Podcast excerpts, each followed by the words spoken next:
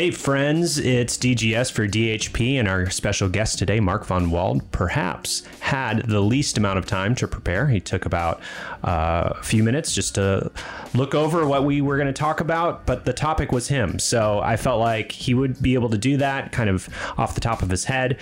Uh, the, the purpose of the podcast, both with John Schnurr and Mark VonWald, is just to allow you, the congregation here at Hinson, to get to know one of your newest elders a little bit better their story, how their heart for the church, how you can pray for them. So I hope you are helped as you listen to this conversation between Mark VonWald and I.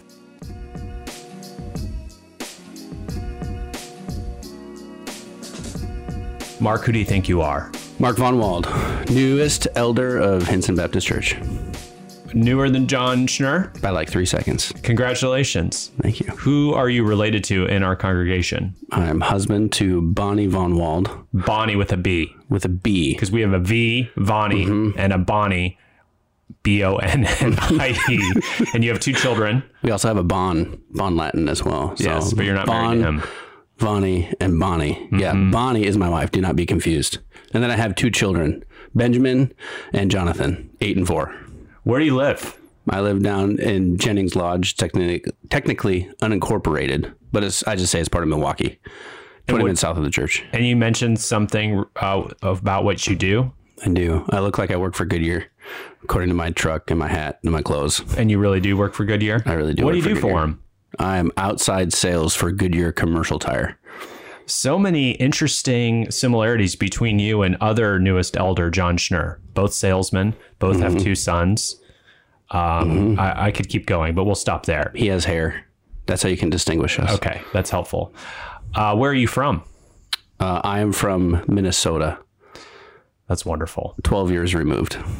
So you've been out here in the Pacific Northwest for 12 years. Yes. What brought you out here? I did grad school at Multnomah University, where I did a master's in counseling, as well as a church that uh, we got involved with initially when we moved out here. That was that church was not Hinson. That was not Hinson. You didn't come for Hinson, but the Lord knew. Praise the Lord. um, So how long have you been at Hinson now? Five and a half years. And how's it been? It's been fantastic. What are some of your interests and hobbies? I basically like people, and so that finds myself doing. I find myself doing lots of activities, from fly fishing to golf to watching old black and white movies to lots of getting coffee and uh, sharing meals with people. Excellent. Um, can I? I'm going to go back because you were talking about your family. How did you and Bonnie meet? We met in Church History Two with Dr. Davenport At what school? North Central University in Minneapolis, Minnesota. What kind of school is that? It is an Assemblies of God school. So you grew up Assemblies of God. I did. Tell us about how you came to Christ. So I was born into a Christian home, and my parents taught me that the most important thing in life is a relationship with Jesus. And I'm very thankful for the foundation that they laid. And then, so growing up in the church, there was a time when I was in middle school that basically I was living the the double life of I knew how to act with my friends at school, I knew how to act at church. I was smart enough to just basically please whoever I was around. But that was my primary motivation. Was like I just wanted to have friends, get along with anybody and everybody, church leaders, friends at church, my parents, friends at school.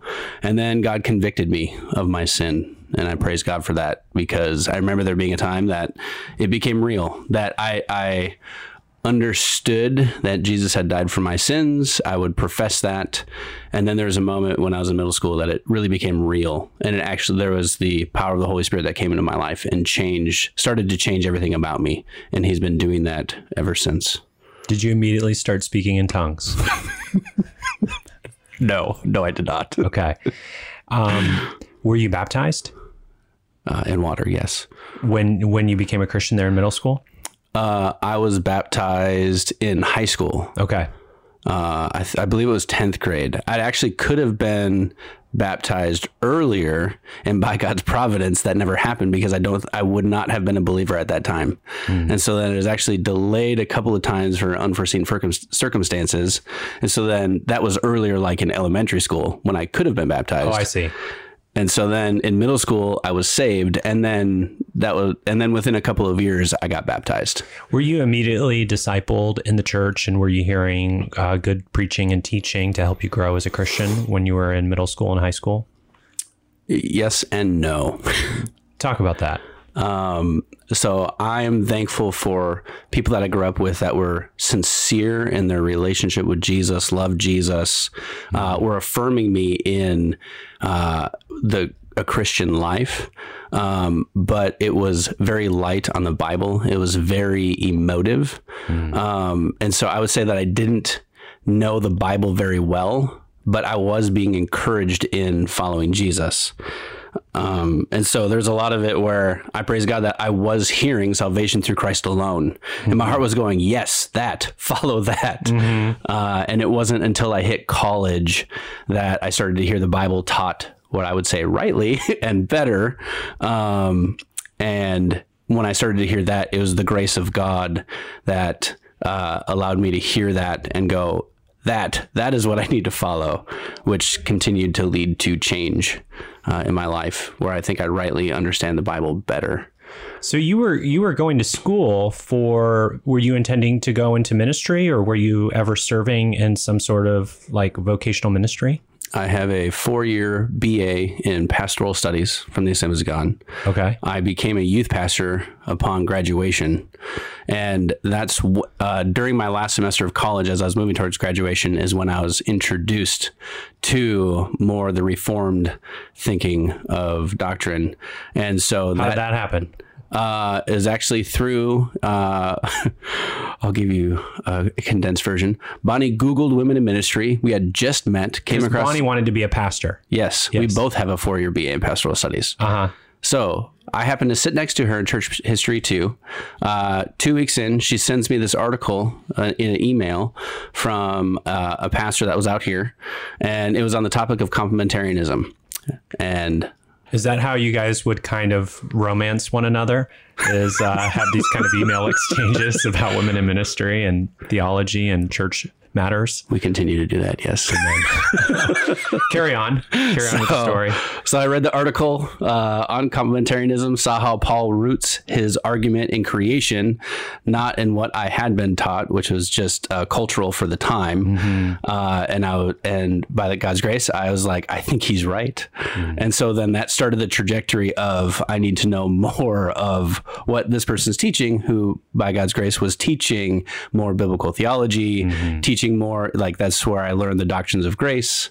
Um, and so my view of salvation changed, my view of uh, uh, men and women changed. Uh, and amongst pretty much every theological distinction that I had been raised in started to shift. And that was because I was actually getting to know the Word of God better and pressing into it. And so I became a youth pastor.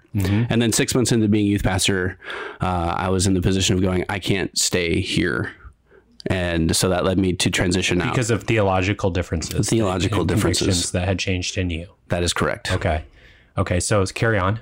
Yep. And, and then, so you left the youth pastorate and then you were like, Goodyear. It's for, for me. No, How, did, how do we get here? Uh, never given a th- contemplative thought towards tires a day in my life outside of my friends saying, Mark, the cords showing out of your tires are not for extra traction when I was in college. Uh, so, uh, graduated college. Uh, my wife and I get married, who became my wife, Bonnie. We get married. Uh, we start feeling a, feeling a draw to come out here for the church. Uh, that we were getting this teaching from. I had wanted to do more education because when I was a youth pastor, I felt like my giftings were more in like the small group, one on one counseling type dynamics. And so I wanted to pursue that. So I, uh, the church opened up a campus here in Portland. And so I did the mass. That's how I came across Multnomah. Did the masters in counseling there. We got involved with the church here, and then three years in, I graduate, or two and a half years, I graduate.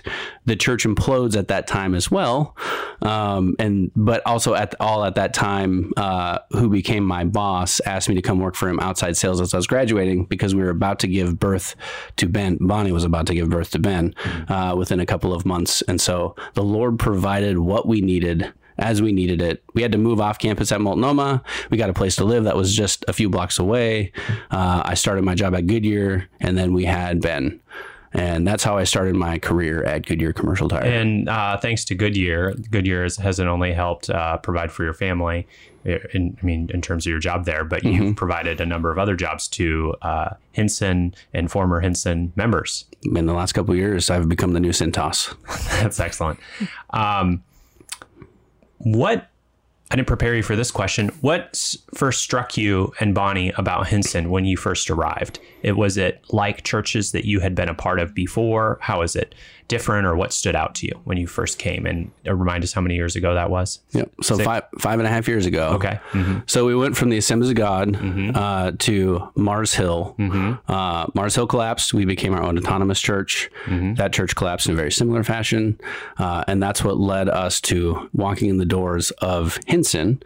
And first time walking into Hinson, if I remember correctly, I actually was like, "Is this going to be a stuffy Baptist church?" I don't know. And then the hospitality that we experienced at Hinson was overwhelming. We had like four lunch invites like that first day. Wow. Um, and then in we also uh, we knew Neil from Mars Hill as well. So he was like the first one to actually greet us at the door. Uh, and from there, we were actually able to have at, so with our church collapse that second time.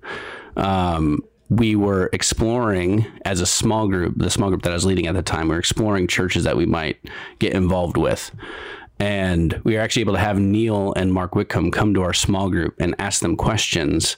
And the first question that one of the people in my small group asked them was, What does it mean to be a Baptist?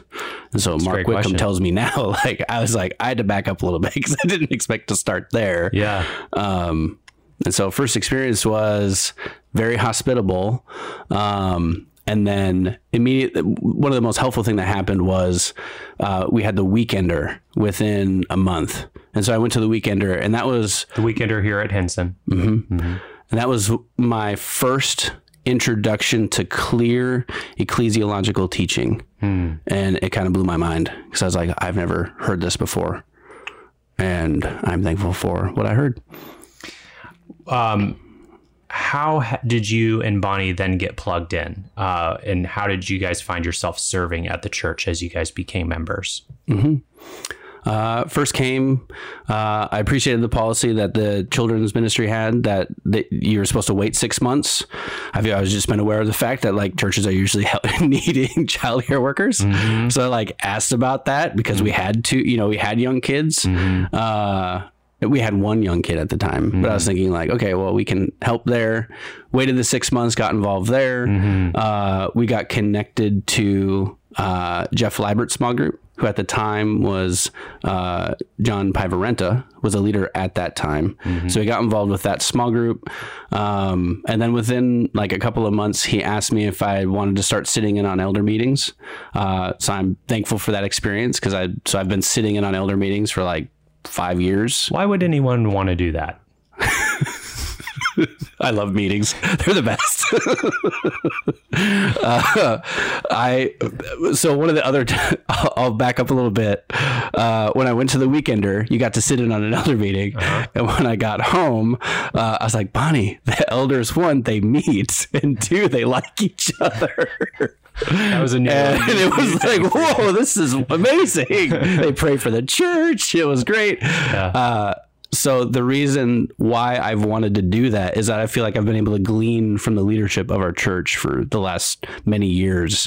And so just sitting in and seeing how the elders process things, pray for things, um, you know, deal with the life of the church, um, and you know myself aspiring to elder being an elder um, it was just a way that i was just felt very blessed and like a kindness from the lord to be able to learn from you from the rest of the elder team um, just to be able to glean from you guys Um, what has it been like to serve as an elder so far? You you mentioned you're the the newest elder at Hinson. uh, how how are you doing with this transition? It honestly is a joy. Um, so I love our church. Um, and so then having aspired to, eh, when I think about like what it means to aspire to elder, there's something in me that goes like, huh, there's something in me that wants to carry responsibility for other people. And I think Lord, I, I believe that that's you that put that the mm. desire in my heart, mm. and so mm-hmm. now to be able to walk that out, there is a lot of joy mm. with thinking about like there. th- You know, one day I was not an elder. Mm-hmm. Uh, I am not being charged by God for the spiritual care and leadership of our church, and now I am walking as an elder. And so there is a weightiness, and I think rightly so, in doing that. Uh, but I'm able to do that with great joy uh, because I want to glorify God ultimately in the work that He's put before me. From your perspective, as I asked the same question to John Schnurr, from your perspective as an elder and just in your involvement at Hinson, um, what are some ways you feel like that we can grow as a church Yeah. spiritually? a couple of things and i think that we've been talking about this. So one i praise god that i think that this is happening. Um, one way to grow is that it's not our uh, living out what it means to be a christian is not j- simply theological and mental but it is also like our affection for christ that it really does change the desires of our heart that it really is affection. And it involves not just our brain but our entire self like our mind our heart our emotions. Um, and so wanting to see us continue to grow uh, in that way of just our affection for christ um, as well as and this is one of the um, goals for the elders to see our church grow in the idea of counseling. And on my end, I just view counseling as like another form of discipleship. And so wanting to see the church grow as a whole and just what it means to do the one another's, uh, what it means to care for one another, to love one another, to serve one another. I see us doing that. Uh, the call to die to yourself to love and serve one another is not an easy call. It's like Jesus is saying, "Come follow me and pick up your cross and you know die to yourself and follow me." And so that's something I think our church will continue need, to need to grow. Like long before I- we're all gone, like our church will need to continue to grow in that hard call of dying to ourselves to love and serve one another out of a heart that really is loving God and loving our neighbor. And so that's something I think that our church needs to continue to grow in. That's great. Um, you've uh, you didn't mention um, that you had all before you have been serving us as an elder. You served as a deacon. You were serving as deacon of benevolence. Is that correct? That is correct. So, what does the deacon of benevolence do? So, Deacon of Benevolence runs point uh, for when there is financial needs that might come up, uh, where we have a benevolence fund. And so, our church, this is another way that our church could grow as well. Our church is very generous uh, in giving towards the benevolence fund. We have a very healthy benevolence fund. Our church, it seems that the members of our congregation uh, might have a hard time receiving help. Why do you think that is? That's a good question. I think I feel like I need a noodle on that for a little bit. It's it, we find it um, uh, easier to give than to receive Yeah. in some ways. Yes. Yeah. I, I think that's true. Yeah, I'm sure there's a, a number of reasons for that, but one of which is just the natural pride that is in all of us. Yeah. It's hard to re- to to receive help, and particularly maybe in the areas of finances, because we like to think of ourselves as self sufficient and being. It's a good thing too to feel like you know. I mean, think of First and Second Thessalonians working for Yeah. our needs. You know, working for uh, for a living. As you're talking, it's just making me think. I think there's a feel that people don't want to feel like they're a burden, Ah, yeah. and and I do think there's a misconception that uh, presenting a need isn't a burden for the church. Like I, it was something that I've been was able to tell people as a deacon of benevolence when I'd walk into situations that were similar to this, mm-hmm. where people were wondering like, "Do I really need the help?"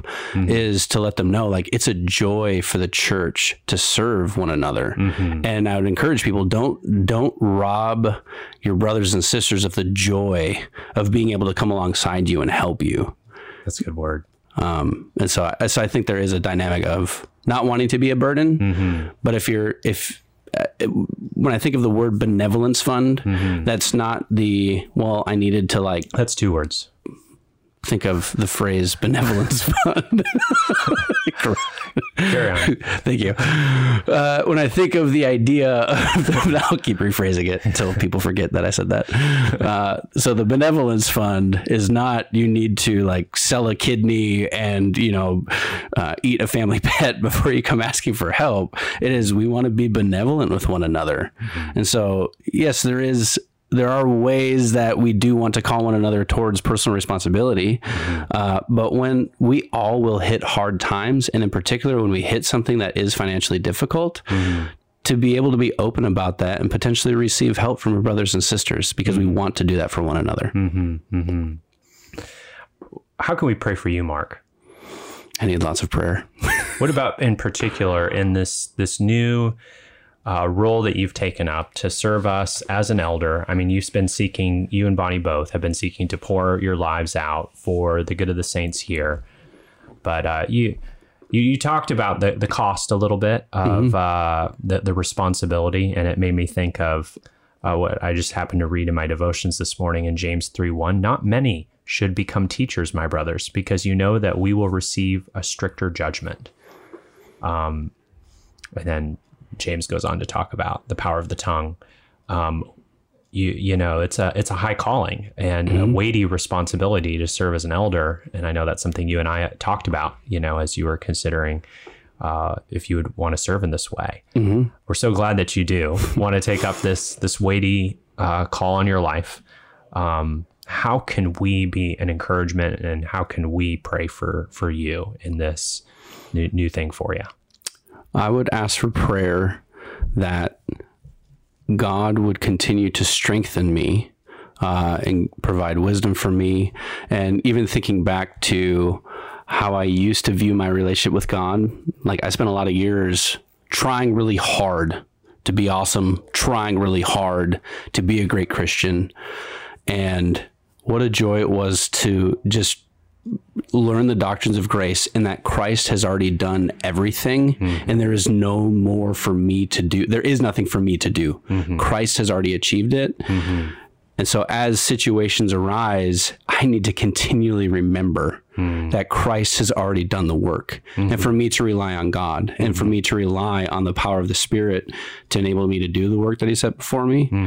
Um, and it's easy to forget. Mm-hmm. So there are times where situations arise, and then I want to go into my own strength and my own wisdom for what I think I have, which I don't have anything to offer anybody. Mm-hmm. Like what I have to offer is Christ. Mm-hmm. And so I would ask the congregation for prayer for myself that it would be God who strengthens me to do this work. That's great. And then leads me to love my wife and to love my kids. Like I don't want to lose any of the priorities that uh, are in my life of the sense that it's Christ first, then my wife, then my kids, then the church. Mm-hmm. Um, and so that the Lord would lead me in what it means to love uh, in that order and in that priority. And any ways in particular that we could be praying for Bonnie and the boys? Uh, I mean, obviously, you wouldn't be able to do this this work mm-hmm. without the help that the Lord has given you in Bonnie in particular, and the ways that she comes alongside you, encourages you um, in this work, um, and she was willing for you to, to, to make the sacrifice. Yeah, this take up this responsibility, and that means a sacrifice for her too. But even more generally, any ways that yeah. you can be praying for your family. Um, I would ask for prayer. I know Bonnie's in the uh, women's ministry and, and one of the teachings. She's teaching uh, a few times over the women's Bible study that they're doing on Wednesdays. So you can be in prayer for my wife that God would lead her in preparing well. Mm-hmm. Um, as we parent uh, our eight year old and four year old, uh, it just takes time and energy. And both of our boys are very active. Uh, they talk a lot. I think they get that from Bonnie. um, and so prayer for strength and grace for Bonnie and myself to love our kids well, to to raise them well, to train them well, um, and for us to serve one another well, like in our home. Amen. So, Mark VonWald, thank you for coming into the Disciple Hinson studio to have this conversation that we might get to know you a little bit better. Thank you for having me. Anytime.